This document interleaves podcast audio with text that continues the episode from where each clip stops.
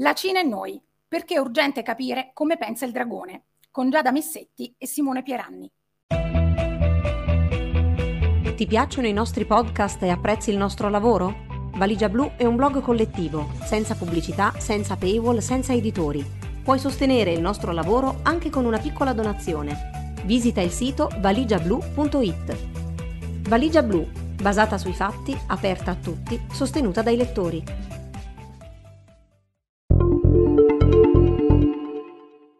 Se la guerra del presidente Putin continua, restiamo concentrati sulla sfida più seria di lungo termine all'ordine internazionale, che è quella posta dalla Cina.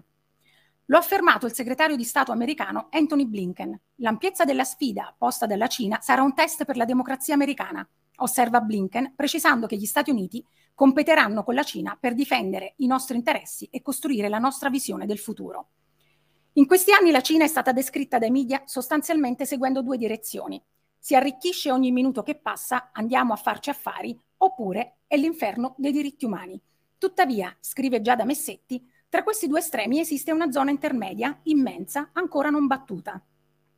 L'Occidente ha bisogno della Cina tanto quanto la Cina ha bisogno dell'Occidente. Il destino di entrambi è irrimediabilmente intrecciato. L'ascesa della Cina e il suo ruolo di potenza mondiale stanno sfidando l'egemonia dell'Occidente e hanno mandato in frantumi l'idea che il nostro modello sia per forza egemone, il traguardo a cui aspirare. Ecco perché è sempre più urgente capire come pensa il dragone Proviamo a farlo con due giornalisti esperti di Cina, Simone Pieranni, fondatore dell'agenzia China Files, ha vissuto per diversi anni in Cina, fino a poche settimane fa si occupava di essere al manifesto, ora si occupa di podcast a Cora Media, collabora con l'Espresso ed è autore di diversi libri sulla Cina, fra cui Red Mirror e La Nuova Cina. Giada Messetti, anche lei ha vissuto a lungo in Cina, sinologa, ha collaborato per diverse testate e tra- trasmissioni tv e radiofoniche, ora fa l'autrice a R3, si occupa di una rubrica settimanale sulla Cina per Radio Rai 1. Con Simone Pieragni ha ideato e condotto il podcast Rishow, autrice anche lei di libri sulla Cina, fra cui Nella testa del dragone e l'ultimo uscito a marzo 2022, La Cina è già qui.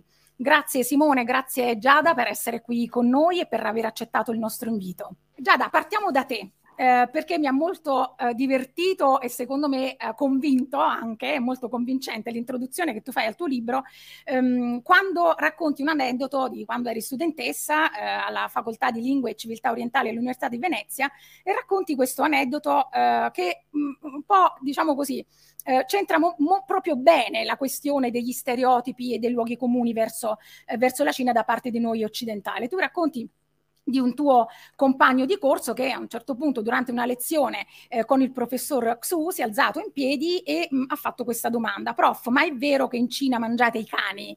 Eh, tu ricordi di aver provato un po' di disagio, eh, anche però un misto di orrore e disgusto all'idea che si potessero davvero mangiare i migliori amici dell'uomo. E scrivi, il professor Xu ha sorriso e mentre continuava a raccogliere i suoi libri appunti dalla cattedra ha risposto serafico, sì, è vero, mangiamo i cani poi ha fatto una lunga pausa, ha alzato la testa, ha guardato il mio compagno dritto negli occhi e ha aggiunto: Però noi non mangiamo i cavalli effettivamente questo no, è un modo per, molto efficace per ribaltare una, un luogo comune e uh, uno stereotipo. E il tuo libro ne ribalta tanti di stereotipi. Io um, comincerei, um, perché secondo me anche qui è paradigmatico, dalla, dal primo capitolo che tu dedichi alla lingua e alla scrittura uh, cinese. Sappiamo che è basata sugli ideogrammi, una scrittura molto complicata, che tante volte è stata data per spacciata proprio perché così complicata, eppure invece ha vinto la sfida della modernità, prima con le macchine da scrivere, poi con la digitalizzazione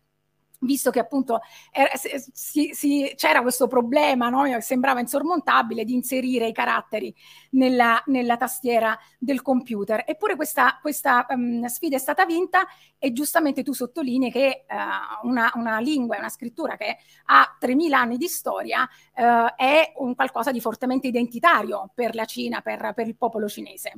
Sì, allora io nel mio libro cerco proprio di spiegare quanto siamo diversi, dove la diversità, secondo me, eh, intanto non ha un'accezione positiva o negativa, ma è un dato di fatto importantissimo da cui cominciare a partire per poter avere un vero incontro con la Cina, che eh, purtroppo inevit- è inevitabile, sarà inevitabile, la Cina sarà protagonista della storia dei prossimi decenni, è un paese da un miliardo e mezzo di persone, quindi non sparirà domani mattina e eh, soprattutto quello che deciderà la Cina eh, arriverà, toccherà le nostre vite da vicino, quindi avere consapevolezza del fatto che la Cina è un incontro con l'altro per antonomasia eh, è molto importante, proprio perché, eh, come eh, racconto appunto nell'esempio che hai citato anche tu, Arianna, è ehm, noi spesso non riusciamo a immaginarci la, il punto di vista cinese sulle cose, però è molto importante iniziare a avere una sorta di empatia, iniziare a cercare di mettersi nei panni di per capire come pensano i cinesi, che non vuol dire assolutamente che poi noi condividiamo eh, quello che pensano i cinesi, però già se noi ci mettiamo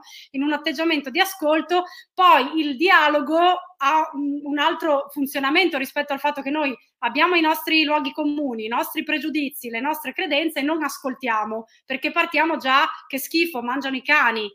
E invece, attenzione, non mangiano i cani, cioè mangiano i cani, ma non mangiano i cavalli. A noi manca quella metà della narrazione lì, che è quella che secondo me è la chiave per poter avere un, un, un, vero dialogo con i cinesi, che chiaramente non è una cosa facile, eh, non sto dicendo che è facile, non voglio banalizzarlo, è una cosa molto complessa, soprattutto in un momento in cui la Cina si sente che è arrivata il suo turno, diciamo, nel mondo, quindi è molto meno incline a ascoltare di una volta. E però secondo me bisogna passare attraverso questo. Parto proprio dalla lingua, perché secondo me la lingua rende chiarissimo quanto siamo diversi, cioè proprio il, secondo me l'esempio più macro per dimostrare quanto arriviamo da due mondi completamente diversi. Noi pass- passiamo, cioè noi creiamo le parole componendo 21 lettere e i cinesi hanno i caratteri che sono dei blocchi monolitici non si possono modificare in nessun modo, sono scritti nello stesso modo da migliaia di anni, seguendo la stessa gestualità che si seguiva duemila anni fa, e questa è un'altra cosa che fa capire anche quanto poi la Cina sia orgogliosa no? della sua cultura, della sua tradizione, di quanto l'idea che ci sia questa continuità millenaria dai cinesi viene ritenuta come una cosa per cui si sentono molto, eh, molto orgogliosi della loro cultura. Quindi non, noi non possiamo prescindere da questo per avere a che fare con i cinesi. E io spiego proprio il funzionamento della lingua per far capire quanto il cinese sia una lingua che spesso è fatta di non detti rispetto a, a dei detti dritti, no? mentre l'Occidente è sempre molto dritto, molto netto. Eh?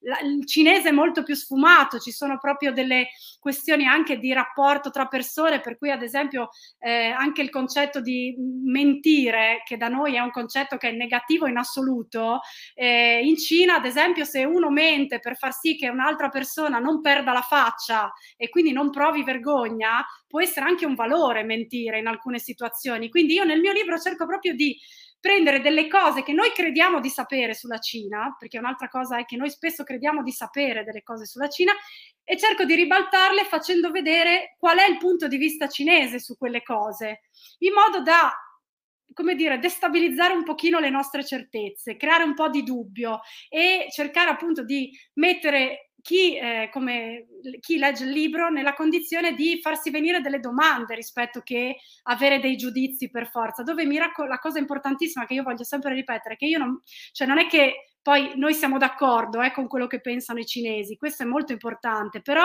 possiamo ascoltare e secondo me l'ascolto è la chiave per evitare che ci siano scontri di tutti i tipi nei prossi, prossimamente. E quindi la, la, scrittura, i caratteri che sono appunto identici da millenni e che portano questa identità fortissima e, veramente per cui i cinesi hanno una, un senso di se stessi in, enorme, cioè come, è come se l'impero romano non fosse mai crollato cioè, pensate cosa vorrebbe, cioè, cosa vorrebbe dire se l'impero romano fosse mai crollato? Cioè, è una cosa, un peso, no? La storia, cioè tutta una serie di cose che i cinesi portano tantissimo nella scrittura e che rimane tuttora una cosa di cui vanno orgogliosi, tant'è che hanno addirittura elevato la calligrafia. La calligrafia in Cina è una forma d'arte, cioè quindi è una delle, delle quattro arti più importanti, quindi la scrittura diventa addirittura una forma d'arte. Questo sempre per far capire quanto ha valore quella cosa lì per, per la Cina, che appunto non è, viene spesso definita una civiltà, no? civiltà cinese più che una nazione, ancora ci sono molti sinodi, è un discorso molto complesso, ci sono grossissimi dibattiti, ma spesso si tende a definire la Cina una civiltà. E questo è un po' il punto. Secondo me è molto importante, la cosa fondamentale nei prossimi anni da capire è che siamo diversi e in che termini siamo diversi. E io dico sempre che noi e i cinesi l'unica cosa che abbiamo in comune è mangiare bene in compagnia, ci piace a entrambi e soprattutto il famoso che Simone mi piace che lo riassume sempre con il tengo famiglia, che è un altro concetto che abbiamo molto simile. Però detto questo, su quasi tutto il resto le, le, similitudini sono veramente difficili da trovare.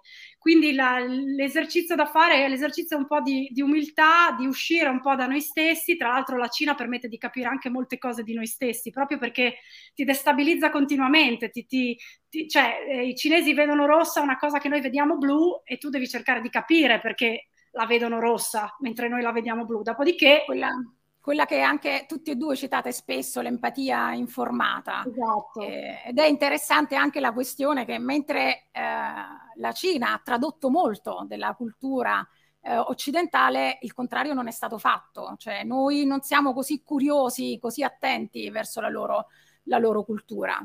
Questo è un punto fondamentale, poi chiudo, cioè il gap di conoscenza reciproca è molto sbilanciato, cioè i cinesi comunque sono, hanno studiato, i politici cinesi hanno studiato la politica occidentale, la filosofia occidentale, la letteratura occidentale, eh, le librerie cinesi traducono tantissime opere nostre e il contrario non avviene. E questa cosa bisogna, di ecco, è una delle fatiche che ci aspettano, quelle di imparare, studiare, conoscere e, e, e la Cina nei prossimi anni, assolutamente. Sperando che non sia tardi, questo lo dico perché poi affronteremo dei temi verso la fine del podcast che mi fanno essere un po' pessimista. Um, Simone, veniamo al tuo libro, um, La Cina Nuova.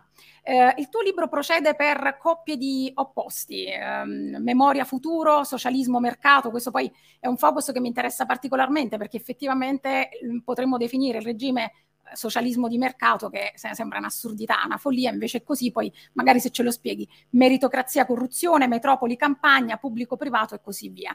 Um, tu ci racconti i cambiamenti che ha mh, attraversato la Cina in poco più di 50 anni e dici sono così profondi e radicali che nella storia di altri paesi analoghe trasformazioni hanno impiegato secoli per affermarsi. Um, ce la racconti questa, questa, nuova Cina? Perché è veramente poi un viaggio um, strabiliante, affascinante e anche inquietante da un certo punto di vista. Ripeto, anche a partire solo dal fatto che parliamo di un socialismo di mercato.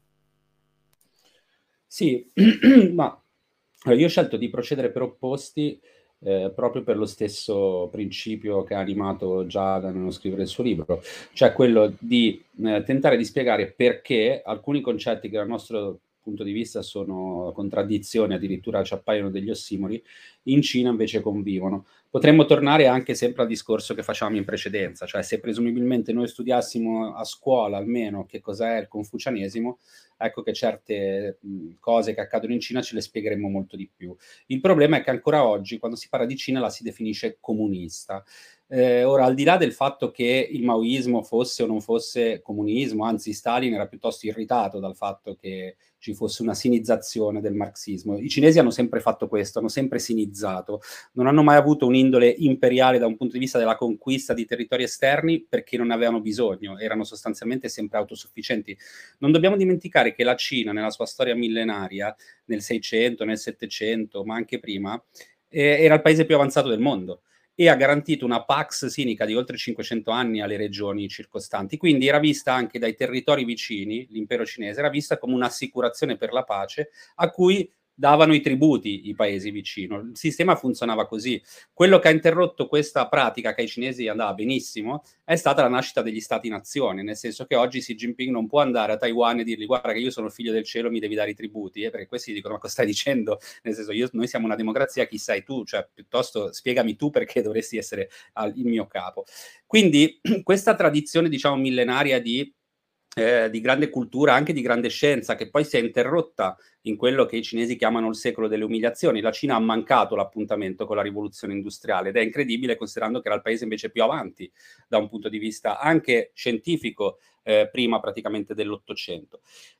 per capire come mai in Cina tutti questi opposti funzionano, appunto, noi la definiamo ancora comunista, ma se ci pensiamo, il comunismo in Cina accettando di chiamarlo così, è durato dal 1949 al 1976, cioè insomma in 5.000 anni di storia, e poi secondo i cinesi la, la loro storia è 30.000 anni, ogni volta con un cinese ti, ci aggiunge mille anni in più, hanno un po' questa, questa, cosa, e anche per questo la storia è importante per i cinesi, ma dall'altro lato è, è stata veramente una parentesi molto breve. Io a volte dico che i cinesi concepiscono la storia come una cassetta degli attrezzi dalla quale diciamo prendono quello che gli serve al momento. Quindi ad esempio nel momento in cui Deng Xiaoping, che è stato il successore di Mao, si è ritrovato con un paese povero, eh, molto arretrato, completamente sganciato dal resto del mondo. Non dimentichiamo che nel 1949 la Cina era uno dei paesi più poveri al mondo, l'aspettativa media di vita non superava i 30 anni ed era per il 90% analfabeta. Quindi, ad esempio, l'operazione che ha fatto Mao con la semplificazione della scrittura di cui parla Giada, oltre a essere un valore di identità nazionale, oggi quello che tiene insieme i cinesi è la lingua, perché in realtà un cinese del nord-est è completamente diverso da un cinese del sud-ovest, ok? Cioè sono proprio persone che manco si capiscono tra di loro a volte se non avessero una lingua in comune. Hanno proprio usi e abitudini diversi, parliamo anche di luoghi diversi eh, andiamo dai meno 50 gradi nelle zone siberiane al clima tropicale dello Yunnan, è chiaro che poi nascono evidentemente anche modi di vedere il mondo e la vita eh, differenti. Ecco, grazie alla semplificazione della lingua è cresciuta l'alfabetizzazione. Deng Xiaoping praticamente cosa ha detto? Io ho una massa di persone, una forza lavoro immensa che metto a disposizione del mercato globale sostanzialmente e quindi inserisco un po' di capitalismo eh, nel paese. E la forza, diciamo, di questo progresso cinese è stata quella di non affidarsi, pur essendo a braccetto con gli Stati Uniti in quegli anni, fino ad arrivare poi nel 2001 all'ingresso nel WTO da parte della Cina. Ricordiamo che esattamente 50 anni fa gli Stati Uniti abbandonarono Taiwan, magari poi ci torniamo, e diciamo divennero amici eh, della Cina. Allora, questo concetto che Deng Xiaoping disse, il nostro modello si solo, chiama socialismo... Solo una cosa, Solo una cosa. Simo, per, per, chi ci ascolta. Nel 2001 la Cina entra eh, nell'Organizzazione Mondiale del Commercio eh, sì. come hai detto la, l'acronimo in inglese, sì, WTO, scusate. pochi l'hanno, sì. l'hanno, l'hanno riconosciuto, volevo... Sì, sì, e ci arriva proprio grazie agli Stati Uniti, no? che lì vissero una delle più grandi illusioni dell'Occidente, cioè credere che la Cina, eh, diventato un paese ricco e benestante, sarebbe diventata una democrazia. In realtà Deng Xiaoping elabora questo concetto di socialismo con caratteristiche cinesi, ma poi ai suoi funzionari dice se vi chiedono cosa siamo, non state a dire che siamo comunisti, socialisti, dite socialisti di mer- socialismo di mercato, il nostro è un sistema socialismo di mercato. Ma perché è così semplice per i cinesi? Nella storia cinese, in realtà, il mercato c'è sempre stato. Nel senso che quello dei cinesi sono un popolo di commercianti, sono un popolo di grandi mercanti. E il mercato è sempre stato controllato dallo Stato, che fosse il grande Stato Qing, che fosse il grande Stato Ming, che fosse il grande Stato Tang. È sempre stato così. Quindi a volte io durante le presentazioni dico il Partito Comunista è l'ultima dinastia imperiale, cioè dopo la fine dei Qing c'è la dinastia del Partito Comunista e Xi Jinping è il quinto imperatore della dinastia comunista, perché in realtà non hanno cambiato sostanzialmente niente, ma perché? Perché dopo la fine del maoismo, a un certo punto, quei progressi di cui parlavi all'inizio, cioè elevare dalla povertà 500 milioni di persone, persone che fino al giorno prima dovevano rispettare il libretto rosso e a un certo punto si sono ritrovati a capo di aziende che fatturano miliardi, ha provocato un ovvio vuoto di valori che il Partito Comunista, per mantenere il potere, ha cercato di riempire attraverso i valori tradizionali cinesi, principalmente il confucianesimo, che in una lettura conservativa esalta proprio il rapporto gerarchico tra il padre e la moglie, tra l'uomo e la donna, tra il padre e i figli, tra lo Stato e i sudditi.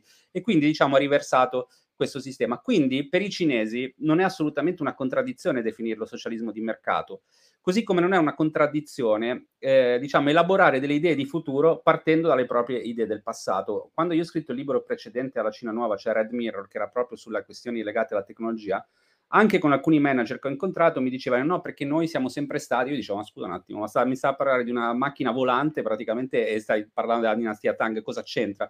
Ma e qui, qui arrivano un paio di cose che però è necessario dire.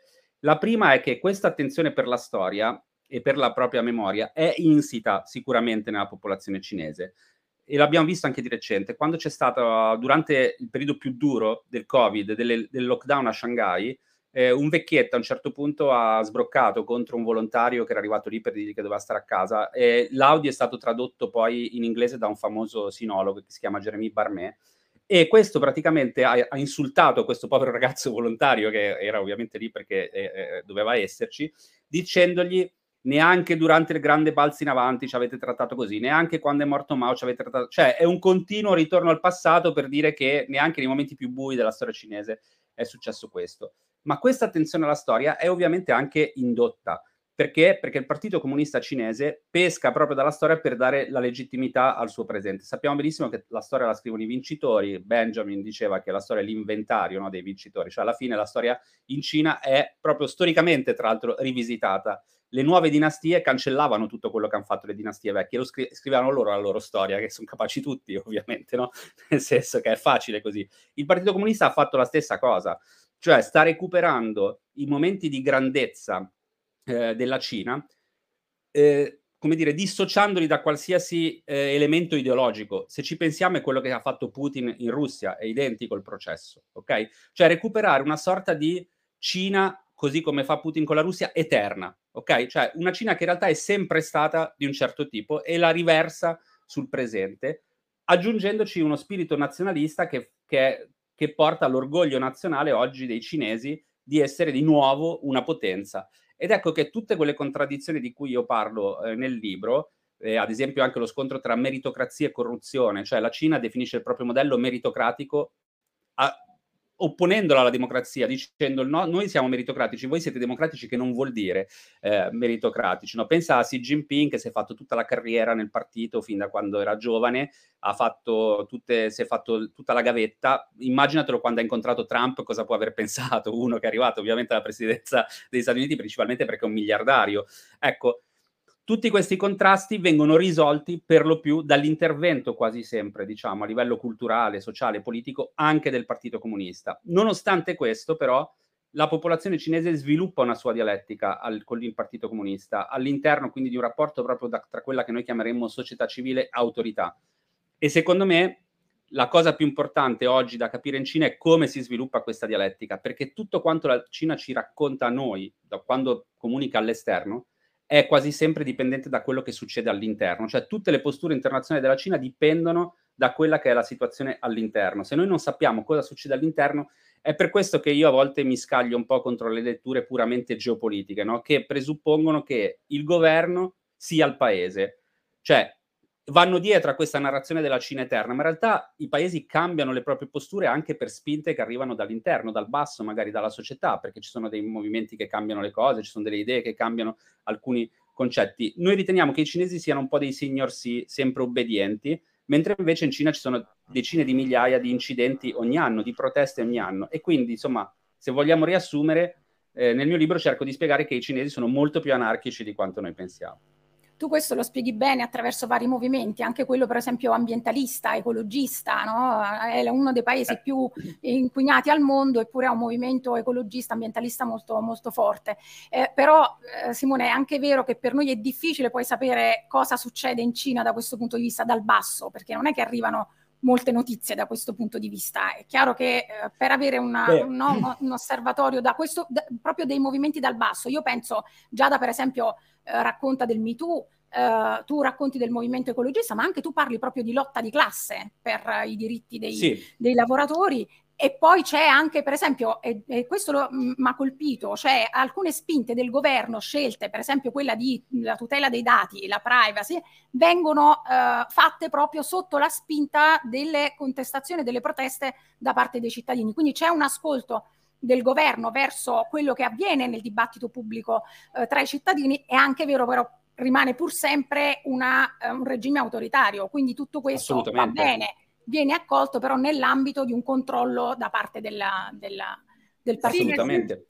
Giada. No, nel senso che è a doppio binario, che è una cosa che per noi è difficile da, da capire, anche da accettare, che in realtà tra il governo e, la, e, i cittadini esiste una dialettica, anche se è un regime, è un sistema autoritario, come dicevi tu. Quindi per noi, quando si dice, noi di solito usiamo tra l'altro la parola dittatura, che secondo me sulla Cina ci fa venire alla mente delle, delle, dei, dei sistemi politici che un po' ci portano fuori strada, nel senso che la Cina sì è un sistema autoritario, ma appunto esiste questa dialettica per noi un po' incomprensibile, per cui il Partito Comunista Cinese ha le antenne belle dritte su quelli, sui movimenti che ci sono tra la popolazione per due motivi. Uno, perché comunque deve stare attento che non si creino dei problemi alla legittimità del partito. Quindi nel momento in cui eh, percepisce che ci siano dei gruppi di persone, delle richieste, delle cose che in qualche modo possono mettere in pericolo la sua esistenza, reagisce in maniera autoritaria, repressiva, come sappiamo, come tutti conosciamo, ma allo stesso tempo ha le antenne alzate anche su quali sono i sentiri della popolazione e se un sentire della popolazione, come ad esempio la questione dei dati, eh, oppure il Me Too in parte, perché non del tutto, oppure eh, le, diciamo, le, le, le, lotte per i diritti dei, dei rider in Cina che qualcosa hanno portato a casa perché servivano al partito in quel momento per avere in qualche modo eh, legittimità, c'è un ascolto e, e io adesso non, forse non dico anche delle cavolate, però la butto lì, però anche su Shanghai che improvvisamente dopo due mesi di lockdown delirante adesso pare che si inizi a riaprire improvvisamente tutto. Sembra che dal primo giugno, poi bisognerà vedere se effettivamente sarà così, è evidente che su la reazione che ha avuto la cittadinanza di Shanghai, che ricordiamoci sempre, Shanghai ha vissuto un lockdown durissimo, ma Shanghai è la, la, metropoli più evoluta della Cina, cioè è la metropoli più, il centro economico finanziario, il centro dove vivono più stranieri in assoluto, quindi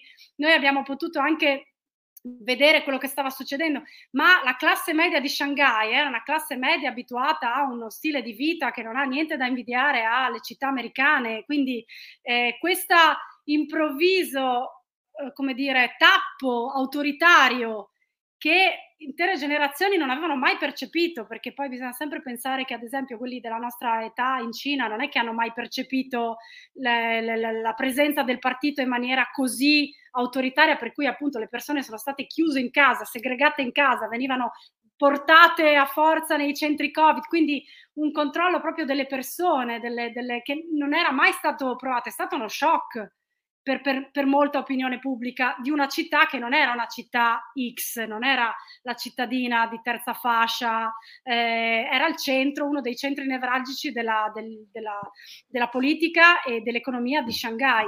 E adesso bisognerà capire come evolve la questione, però io nel, nel, diciamo, nel calderone del fatto che improvvisamente ci possa essere una riapertura che fino a una settimana fa sembrava impensabile, ci metto anche il fatto che forse c'è stato un ascolto a un certo punto di quello che stava succedendo a Shanghai. Ripeto, è sempre tutto speculativo perché noi, come dicevi anche tu, non è che abbiamo dei dati effettivi, però eh, arrivano, cioè, si vede dai messaggi che c'è la gente molto stupita da, di questo repentino cambiamento che nel giro di una settimana ha cambiato tutto improvvisamente. Quindi il partito ha questa doppia, eh, doppio tipo di ascolto, ascolto per eh, ciò che può essere pericoloso per la sua esistenza, ma anche ascolto perché sa che ha, l'imperatore Xi Jinping ha ricevuto il mandato del cielo per governare e nel momento in cui il mandato del cielo non è più rispettato, comunque lui non è più degno di tenerlo in mano, eh, storicamente eh, gli imperatori sono stati eh, destituiti dalle ribellioni da, da, perché eh, non erano più in grado di essere eh, all'altezza del mandato celeste. Questa cosa esiste ancora, esiste ancora in Cina e, ed è una cosa un po' difficile da capire per noi. Sì, in Cina non c'è la parola rivoluzione, ma c'è proprio quella Geming, che significa revoca del mandato, cioè è legittimo ammazzare il sovrano nel momento in cui non fa gli interessi della popolazione. Se posso, volevo dire una cosa su quello che dicevi prima, poi al massimo. e, la questione, allora, intanto è vero che è molto difficile trovare, eh, diciamo, occuparsi delle questioni interne, eh, però diciamo che faccio un, faccio un, parallelo un po' brutale, eh, probabilmente un mass shooting in Cina non avrebbe la stessa attenzione mediatica che ha qua da noi un mass shooting negli Stati Uniti d'America, ad esempio, perché, perché li sentiamo molto più distanti, è molto chiaro. Però insomma i media internazionali invece lavorano molto proprio anche no, su questi aspetti interni, ma prendiamo, non, non bisogna prendere per forza elementi diciamo minoritari. Quello dell'ambiente è clamoroso perché in realtà ci sono stati dei film che sono stati addirittura anche di cui hanno parlato anche i leader del partito, salvo poi eh, censurarli. E in più era un problema che ovviamente ci riguarda perché ovviamente la Cina inquina e quindi eh, riguarda pure noi, diciamo, i discorsi sul riscaldamento climatico infatti arrivano sempre alla questione della Cina.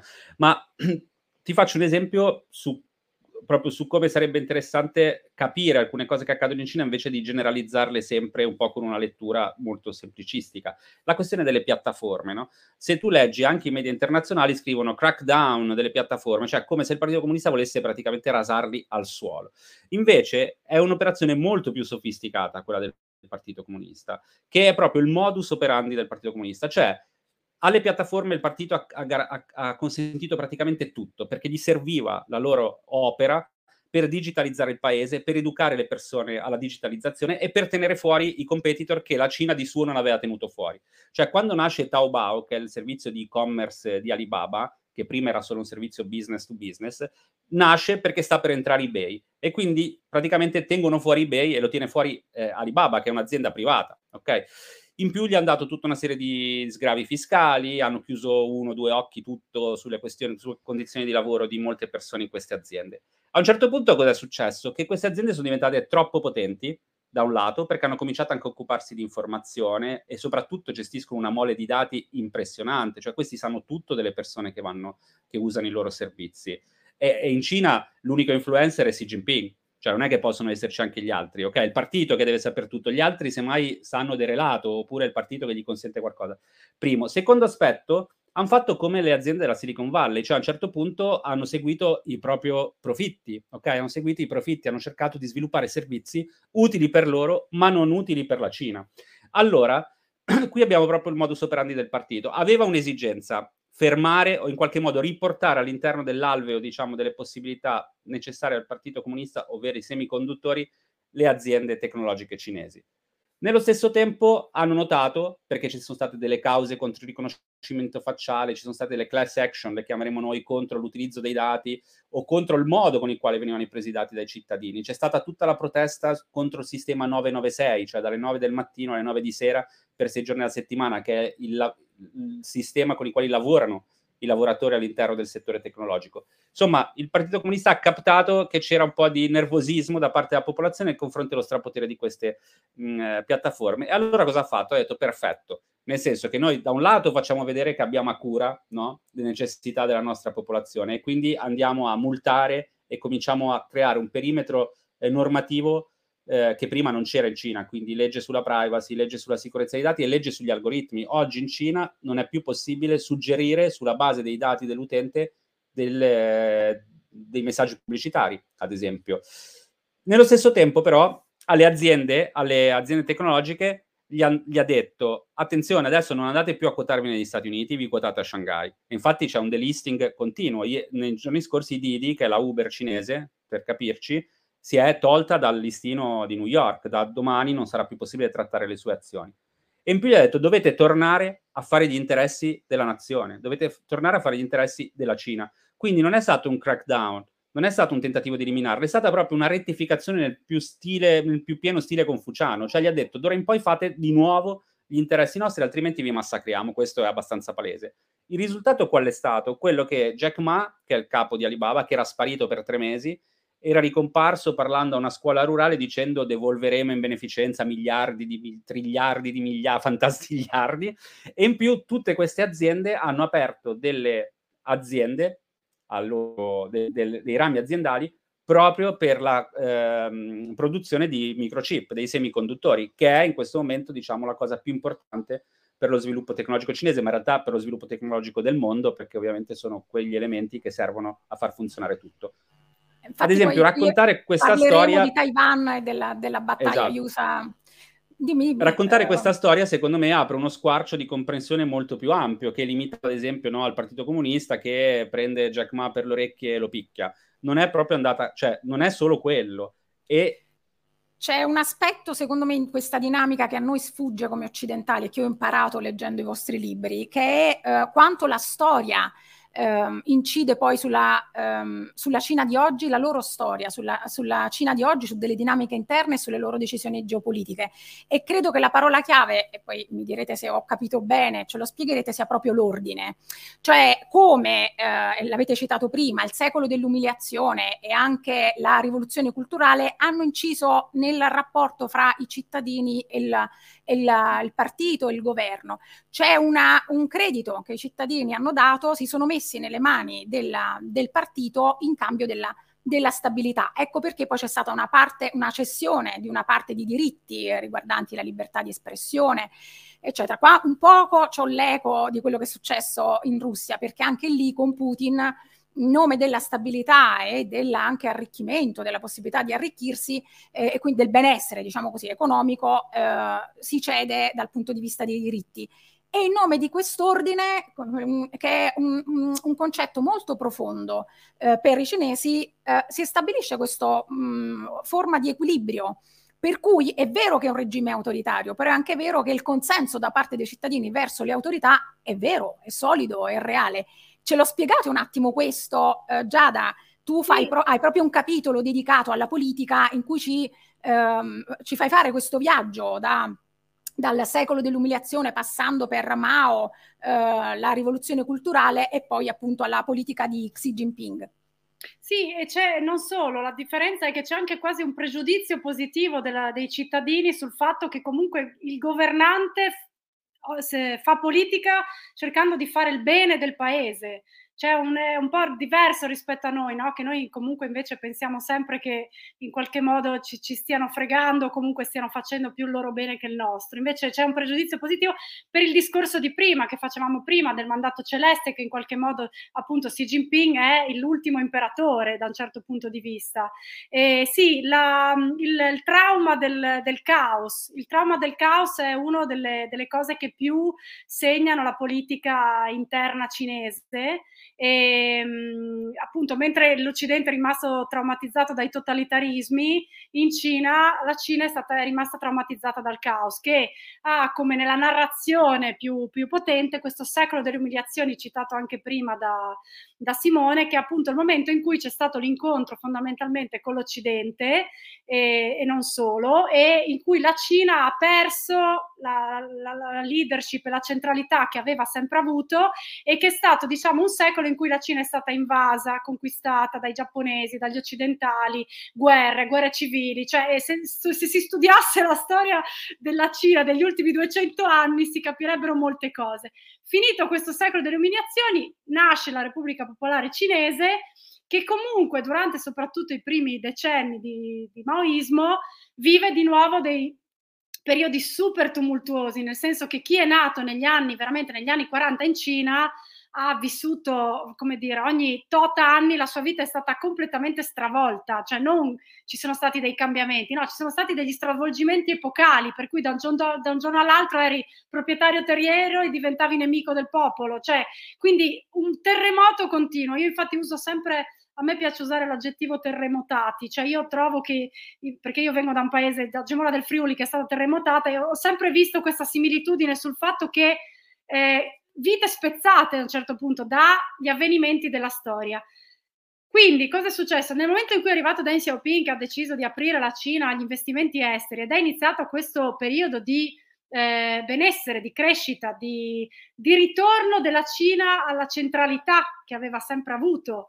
Quindi eh, la Cina che torna a essere una grande potenza, in, diciamo, sull'altare di questa stabilità si sacrificano molte cose. Ecco, questa è un po' la, la cosa. E i cinesi accettano tutta una serie di sacrifici sull'altare della stabilità. Ci sono due cose su cui i cinesi eh, non, non, non, vogliono sentire nulla, la stabilità e l'unità della, del paese.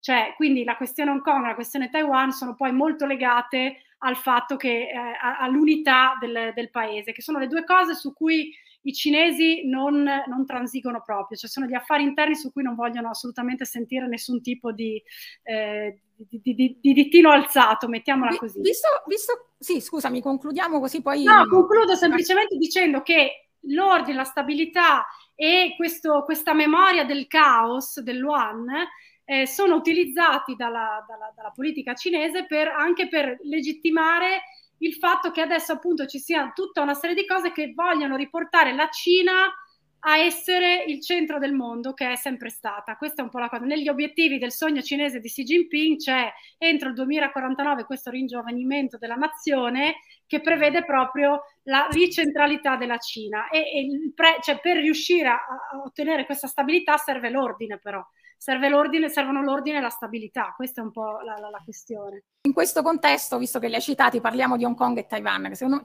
hanno però delle differenze, no? anche storicamente. Eh, Hong Kong con diciamo, eh, la Cina ha distrutto l'idea di eh, un paese, due sistemi, ultimamente con la legge sulla sicurezza nazionale, simbolicamente è stato rimosso il ehm, il monumento al ricordo di Tiananmen, del, del, no, il, ricordo eh, di, di, di, quello che è successo a Tiananmen nel 1800, mh, 1800, 1989 ehm, eh, e ehm, adesso la questione si pone con Taiwan perché ehm, storicamente è diverso da Hong Kong, cioè Hong Kong è stata restituita alla Gran Bretagna la, da, da, da, dagli UK la uh, Taiwan si, uh, si, considera indipendente, non è mai stata storicamente no, uh, um, legata a, anzi, cioè nasce, poi magari ce lo spiegate, eh, però il problema, e qui si ricollega anche alla questione dell'Ucraina, è guardando Putin cosa fa con l'Ucraina, che cosa sta pensando la Cina con Taiwan, anche perché nella ehm, programma di Xi Jinping c'è appunto riprendere Taiwan entro il 2049. Ehm, voi cosa pensate di questo? Cioè veramente ehm, ci aspetta una guerra di eh, conquista verso Taiwan? o no e um, se in questo uh, anche quello che sta succedendo tra um, Stati Uniti d'America e um, la Cina su Taiwan per eh, i famosi semiconduttori è di fatto una battaglia, tra virgolette, già, già in atto. Se, mh, mm, Simone, se ci, ci spieghi un po' questo contesto qui. Sì, intanto mentre parlavate mi veniva in mente che una delle cose, tra l'altro spero anche di avere tempo di occuparmene, eh, una delle cose più interessanti per capire un po' l'approccio internazionale della Cina è, come dire, in questo momento si parla molto di Carl Schmitt no? in Cina come ideologo di riferimento, ricordiamo che ha avuto anche una forte influenza su Hitler, ovviamente. Eh, ma secondo me uno degli aspetti più interessanti sarebbe di capire invece la rielaborazione cinese del concetto di egemonia e di subalternità gramsciana, perché è fondamentale per capire anche i rapporti internazionali. Gramsci è molto studiato in Cina. Eh, nel senso che il concetto base cardine della Cina, che è quello di stabilità, deriva da un rapporto gerarchico.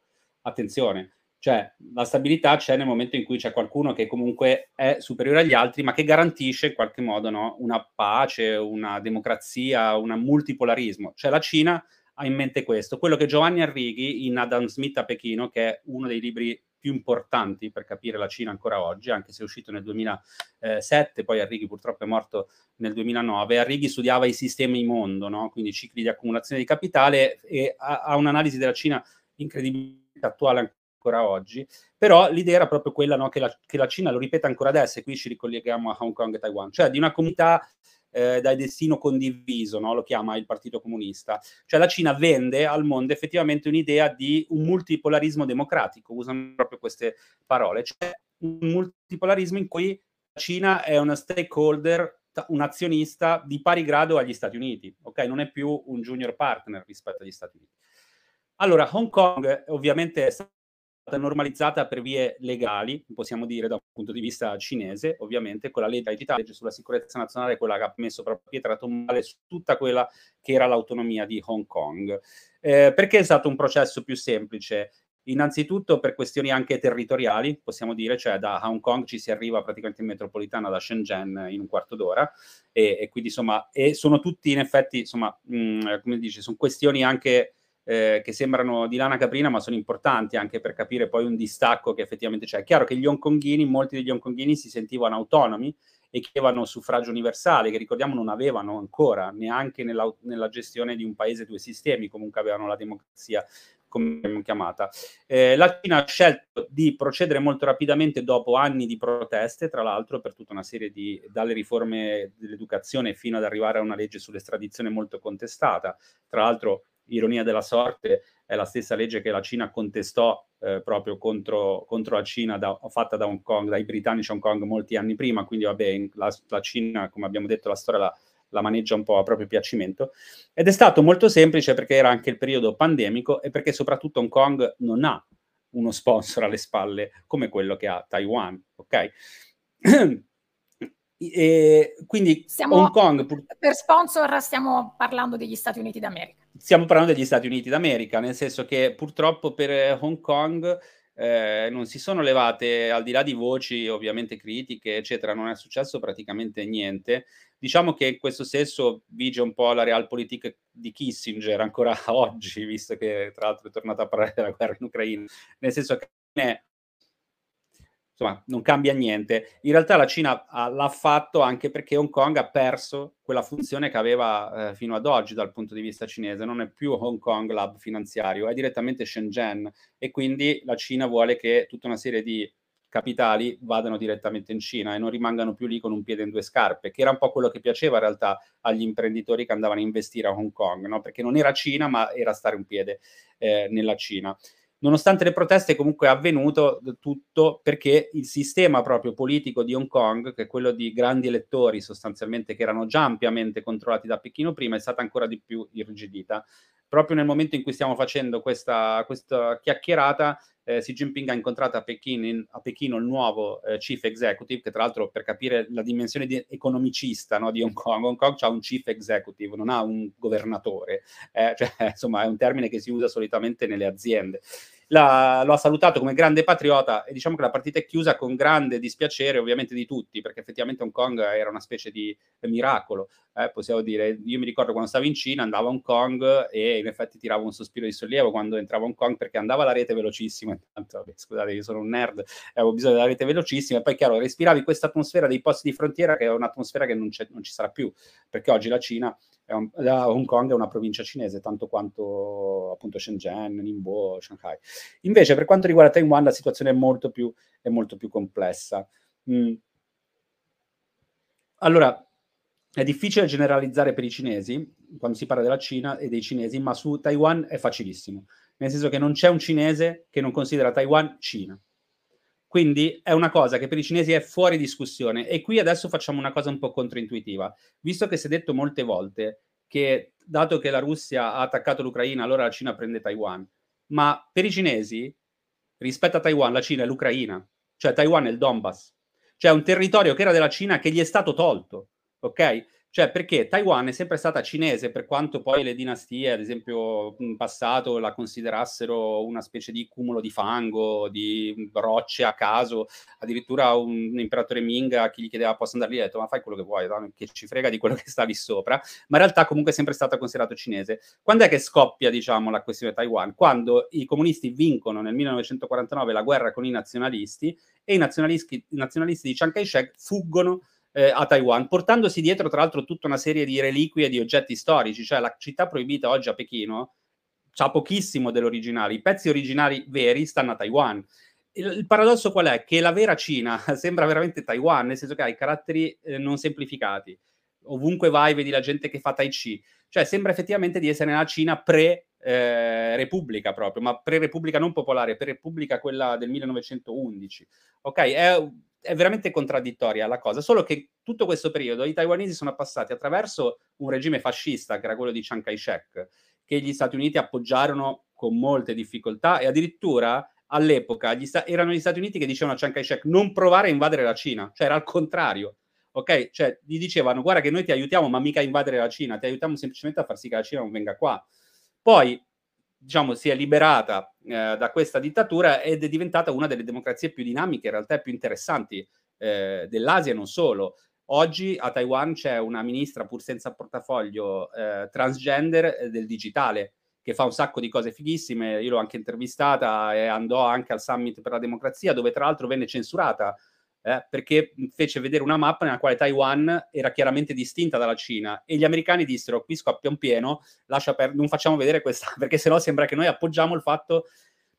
La cosa, la cosa più esemplare per definire Taiwan è il comportamento degli Stati Uniti nei confronti di Taiwan, no? che è definito da quello che viene chiamata l'ambiguità strategica. Se ci pensate è una cosa fantastica, no? Nel senso abbiamo un paese, due sistemi Hong Kong, un socialismo di mercato e lì abbiamo l'ambiguità strategica strategica, cioè c'è un trattato che lega Taiwan e Stati Uniti in cui gli Stati Uniti dicono vi diamo armi e lasciano sospesa la possibilità che poi gli Stati Uniti possano effettivamente intervenire in una guerra, o con i Marines, oppure semplicemente sparando in Cina dei missili dalle basi di Guam o quelle che hanno in Asia. Non lo dicono, lascia proprio sospesa. Perché la lasciava sospesa? Perché da un lato forniva la deterrenza alla Cina, tipo non vi diciamo cosa succede, ma potete anche immaginare che se ci provate noi attacchiamo duro. Dall'altro serviva anche a Taiwan, perché questa questa ambiguità strategica diceva Taiwan, noi vi difendiamo, come vedete, e potremmo anche difendervi molto di più di quanto pensate, ma noi, voi non provate a dichiararvi indipendenti, perché noi difendiamo questo status quo. Uno status quo che andava bene a tutti. Perché? Perché gli Stati Uniti avevano questa impostazione. La Cina faceva finta che Taiwan non fosse autonoma e Taiwan poteva continuare a far finta di essere indipendente pur essendo solo autonoma. Ok? Quindi era una situazione che andava bene a tutti. A complicare le cose ovviamente è stato un po' Biden, okay? che ha deciso di puntare moltissimo sull'Asia perché ha concepito, nel, è la prima volta nel documento strategico di sicurezza americana che il, ne- nemico, diciamo il problema, è solo la Cina. In precedenza era la Cina e Russia ancora nell'ultimo documento di Trump. Quindi Biden ha detto, il nostro competitor è la Cina, noi dobbiamo andare in Asia. Tant'è adesso molti analisti a Biden stanno dicendo, scusa, ma lascia perdere l'Europa che si difenderanno per i fatti suoi, tanto la Russia ormai non ha futuro, e ritorniamo in Asia. Infatti lui è andato no, a fare il viaggio in Asia dove ha fatto questa, di nuovo questa gaff, cioè la, ha detto, se gli hanno chiesto se la Cina attaccasse voi interverreste militarmente, lui ha detto sì. Ovviamente era voluto, no? sempre per lasciare questa ambiguità.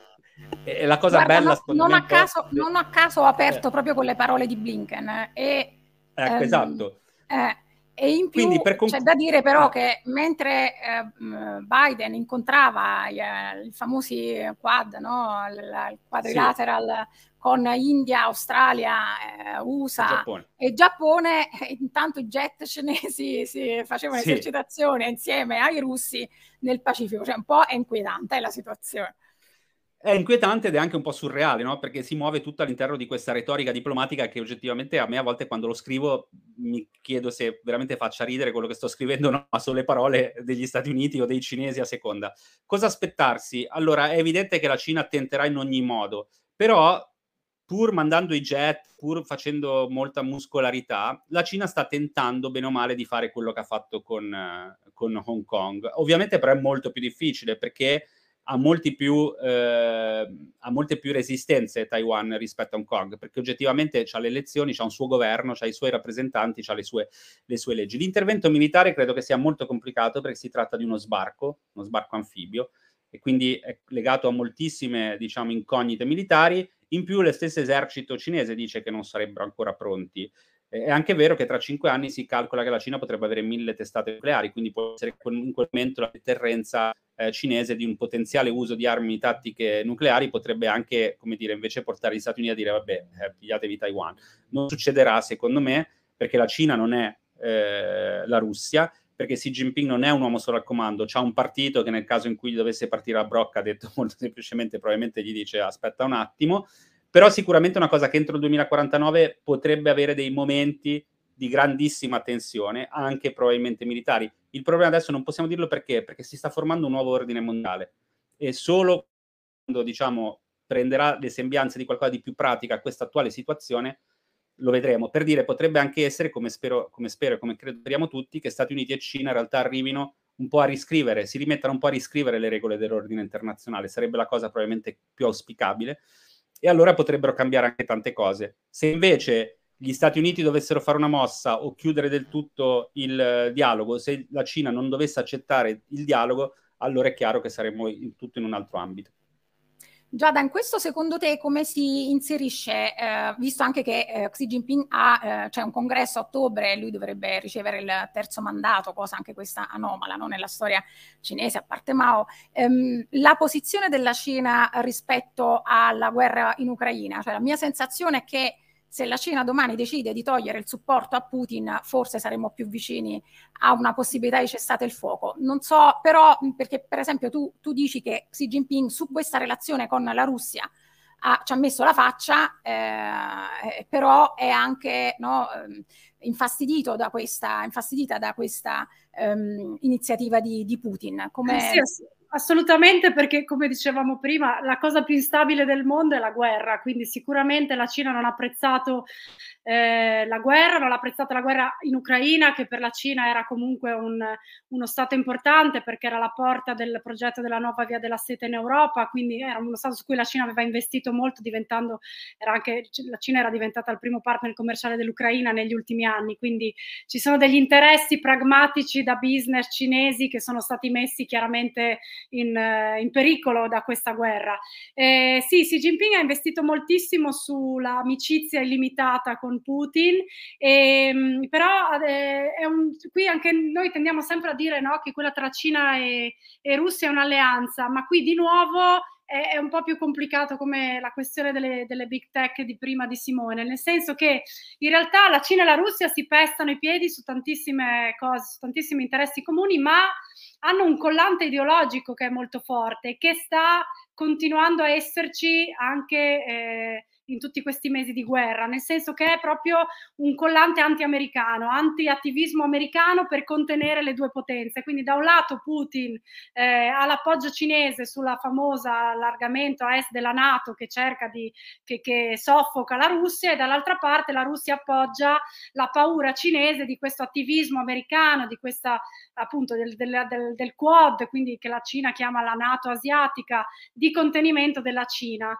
Ehm, Xi Jinping non può tornare indietro su questo punto perché chiaramente, come dicevamo prima, perderebbe la faccia e quindi politicamente non è un, eh, come dire, non sarebbe un dato positivo. Però noi dobbiamo anche tener conto che al momento la Cina eh, non sta andando in soccorso come era successo con la Crimea nel 2014 con le sanzioni occidentali, nel senso che l'Occidente ha dato le sanzioni alla Russia, la Cina le ha sempre definite sbagliate, si è sempre definita contraria, ma le sta rispettando le sta rispettando probabilmente per paura di sanzione secondaria, ma il dato è che al momento la Cina non sta andando in soccorso alla Russia e questo è un dato molto importante perché di nuovo l'Occidente ha bisogno della Cina come la Cina ha bisogno dell'Occidente. Quindi la Cina sa benissimo il mercato europeo è più importante per la Cina rispetto e a anche quello americano è molto più importante del mercato russo che è il dodicesimo partner commerciale della Cina. Quindi anche qui è un, una partnership strategica, un matrimonio di convenienza quello tra Russia e Cina più che un'alleanza come possiamo intenderla noi. Eh, in più la Cina sulla questione ucraina fa la Cina e quindi rimane in questa posizione che per noi sembra ambigua, sembra equidistante, ma non... Eh, cioè, la Cina era difficile che prendesse un'altra posizione, probabilmente, era molto complesso perché eh, vige il principio di non ingerenza nella politica estera per la Cina, che poi è un principio che la Cina usa per per preservare se stessa su tutta una serie di dossier, ad esempio quello di Taiwan per la Cina è un dossier interno, quindi non vuole interferenze esterne. E, ehm, allo stesso tempo Xi Jinping in questo momento, oltre a questa questione di Putin, c'è anche tutta la questione del Covid-0, che è un altro problema che eh, di nuovo qui sono sempre speculazioni che possiamo fare, ma che ci sia una sorta di malcontento anche all'interno del partito però su una politica su cui Xi Jinping non può tornare indietro perché di nuovo ci ha messo proprio la faccia, anzi ha elevato la politica del Covid-0 a modello alternativo a quello occidentale, superiore a quello occidentale e ha elogiato per due anni il sistema cinese di prevenzione del Covid, no di prevenzione, di eh, distruzione, di, di lotta al virus, quindi non di convivenza ma proprio di eliminazione del virus. È chiaramente complicato a me- a pochi mesi dal ventesimo congresso, che sarà un, eh, come dire, un appuntamento storico, cioè il, il, congresso che ci sarà in autunno sarà un appuntamento storico perché dovrebbe esserci questa riconferma per il terzo mandato di Xi Jinping, che è una cosa che non è, succede dai tempi di Mao, che qualcuno venga riconfermato per più di dieci anni, perché Xi Jinping ha cambiato, ha, to- ha tolto, ha abolito il limite dei due mandati,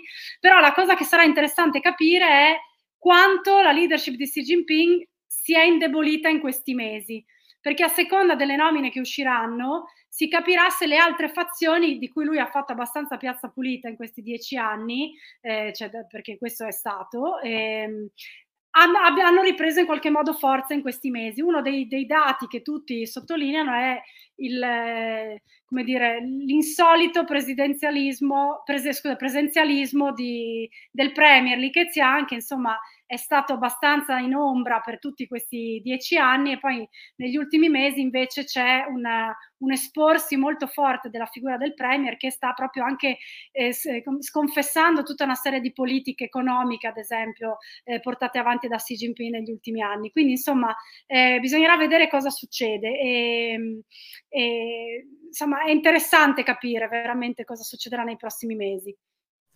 Grazie a Simone Pieranni, eh, ricordo e a Giada Messetti, ricordo suoi, il libro di Giada, La Cina è già qui, il libro di Simone, La Cina Nuova. Vorrei chiudere questo incontro bellissimo e molto interessante eh, con le parole di Giada. Eh, dal suo libro, eh, Giada eh, conclude il suo libro così. Esiste solo una certezza, in un momento di sfide globali comuni, alimentare la costruzione del nemico perfetto e proiettare su di esso le nostre paure, continuando a trascurare la complessità che il dragone porta con sé, così precludendosi la strada dell'ascolto e quindi al vero dialogo, non è sicuramente un modo costruttivo e rassicurante per affrontare il futuro. Grazie Simone, grazie Giada. Grazie a te. Grazie a te, grazie a Valigia Blu. Grazie a Valigia Blu. Ti piacciono i nostri podcast e apprezzi il nostro lavoro? Valigia Blu è un blog collettivo, senza pubblicità, senza paywall, senza editori. Puoi sostenere il nostro lavoro anche con una piccola donazione. Visita il sito valigiablu.it. Valigia Blu, basata sui fatti, aperta a tutti, sostenuta dai lettori.